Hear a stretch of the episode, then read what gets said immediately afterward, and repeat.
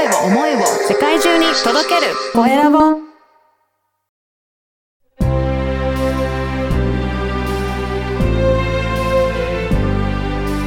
経営者の志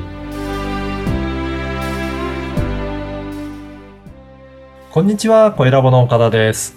今回は、元に戻らない研修で、豊岡マジックと称される接遇マナー講師の豊岡敦恵さんにお話を伺いたいと思います。豊岡さん、よろしくお願いします。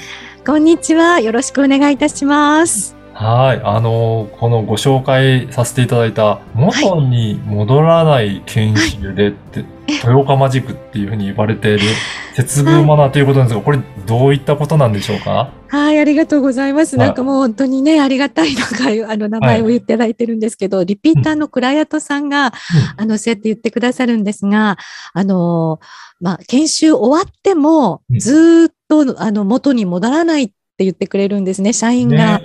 はい。なんか、普通、研修受けると、その時は盛り上がって、えす。ごくいいけど、なんか日常に戻ったら普通にまた戻ってしまったっていうのはよく聞くんですが、え、もう研修終わったら一週間で元に戻るとかね、よく、うん。あの、はい、よく言われますよね。はい。はい、それがもうずっと何ヶ月も経ってもずっと1年経っても戻らないっていうことを言ってくださるので、はい。本当に嬉しいなと思うんですが、でも、あの、それとまあ、あの、私の研修っていうのが、1回きりじゃなくて6回、8回ってこう、うん続いていくんですね。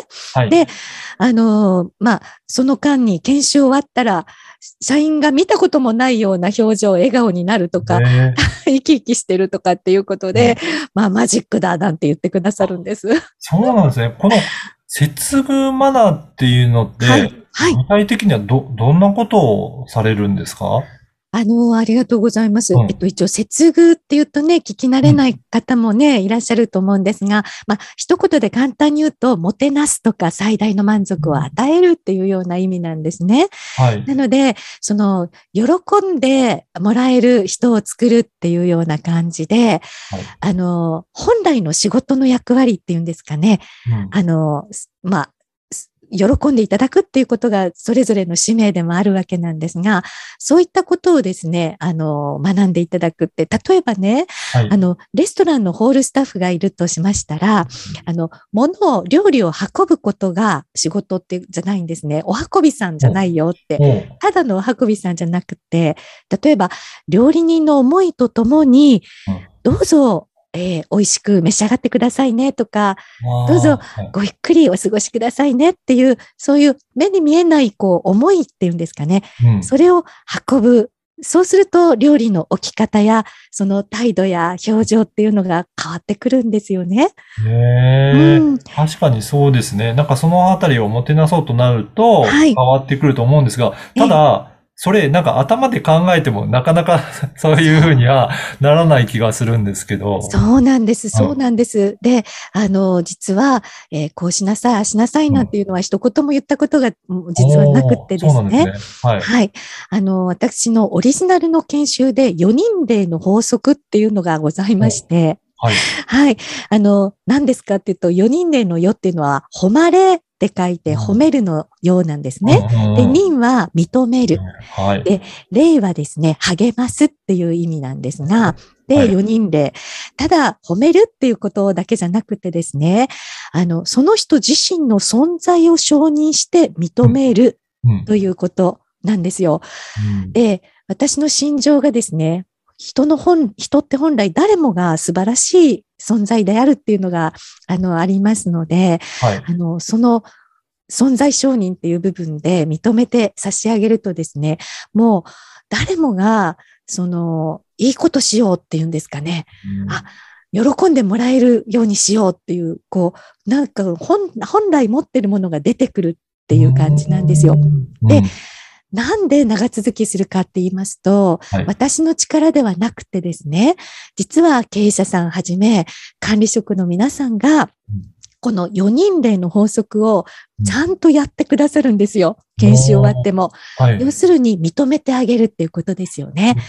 はい。で、経営者やあの美容師からも認められ、うんそしていいことするからお客様からも褒められるわけですよ。で、うんサービス業なんか特にダイレクトに褒められるので、もう3社から褒められ、わた研修講師からも褒められですね。うんはい。そうするともう、どんどんどんどん相乗効果でもっといいことしよう、もっと良くなろうっていうような、こういうことがですね、この私ちょっと20年ぐらい研修してるんですが、はい。ああの、どこの会社さんでもそういうことが起きて、はい。勝手に、あの、売り上げも、そして業績が上がっていきました。ああ、やっぱりそういうのにして変わっていくと、社員さんがもう自ら良くなっていって変わっていくので、そうはい。会社の業績も上がるし、そうで、なんです。まあ、業績上がると気持ちもいいし、さらにさらにっていうことで、だから戻りようがないって感じなんですかね。もうおっしゃる通りなんです。本当善のスパイラルと言いますかね。うんもうそういう風に入っていくっていう。そしてあの、その研修の中で、みと、こう、認めるっていうことをするとですね、みんな、その自分以外の社員さんのことも認めれるようになってくるんですよね。そうすると関係性がすごく良くなり、あの、なんて言うんですかね、今まではうちの部署だけが忙しいとかね、うんあ、あそこの部署は何やってんだみたいなね、こういう、こう、敵対心みたいなのがあったり、あの、文句言ったりとかっていうのが全くなくなるんですよ。はあ。逆、に、え、あ、そうだったんだって、譲りの心っていうんですかね。あと、あの、お利他の精神っていうか、思いやるっていうこと、これがですね、芽生えてくるんですよね。うんそうすると、チームがぐっとこう、はい、あの、い良くなりまして、うんうんはい、関係性が良くなるっていうことで、やっぱりここがまた一つね、大きな、あの、ことかなって思ってます。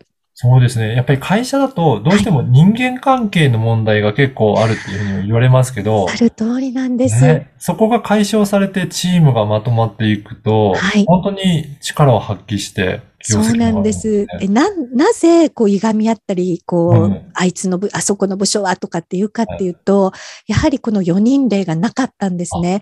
はい。え、あの、やっぱり認められてないっていう。うんで、あの、要するに私が今まで行かせていただいてたところで、社員スタッフの皆さん、上司や社員、あの、から認められてると思ってる人がほとんど少なかったんですね。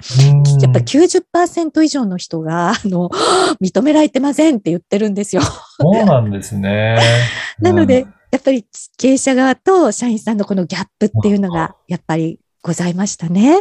うんはい。しっかりと、その認めてられてるなっていうふうに、はい分かってくると、やっぱり大きく変わってくるんですかね？そうなんです。んあの、マズローの、えーっと、欲求5段階説っていうのがね、あの、ご存知だと思うんですが、はい、4段目の承認欲求っていうのがございます。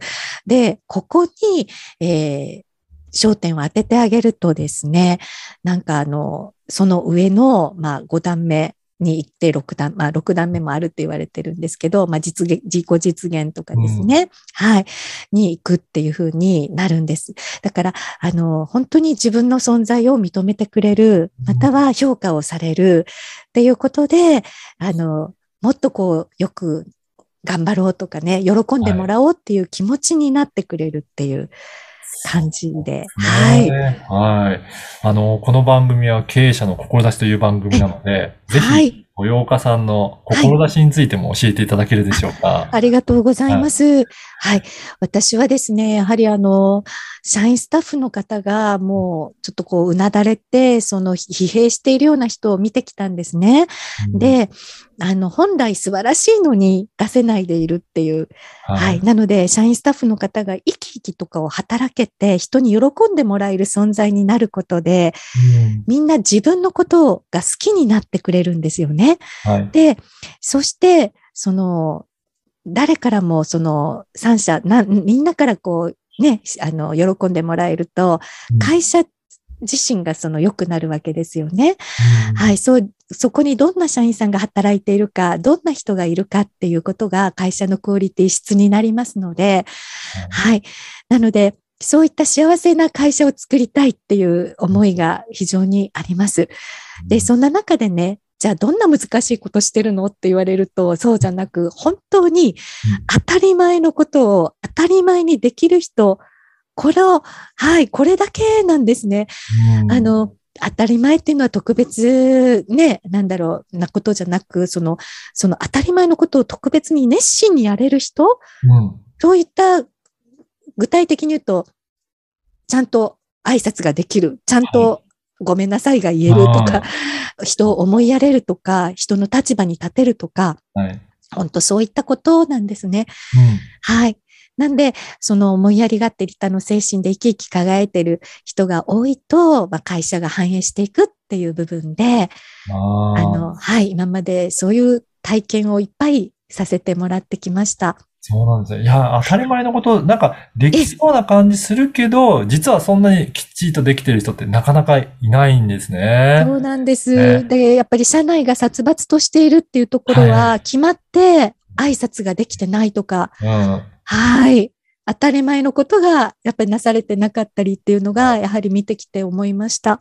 じゃあ、そういったところから本当に変えていくことで、本当にね、チームの雰囲気も良くなって、そして業績も上がるっていうことですね。そうなんです。はい。うんいやーぜひ今日のお話を聞いて、はいすごく興味あるなっていう方いらっしゃると思うので、ぜひはい。あの、豊岡さんのホームページの URL も、このポッドキャストの説明欄に記載させていただきますので、あありがとうございます。はい。興味ある。るなという方は、ホームページもチェックいただければなと思います。はい。ありがとうございます。はい。本日は、えー、元に戻らない研修で、豊岡マジックと称される、接遇マナー講師の豊岡敦恵さんにお話を伺いました。豊岡さん、本日はどうもありがとうございました。どうもありがとうございました。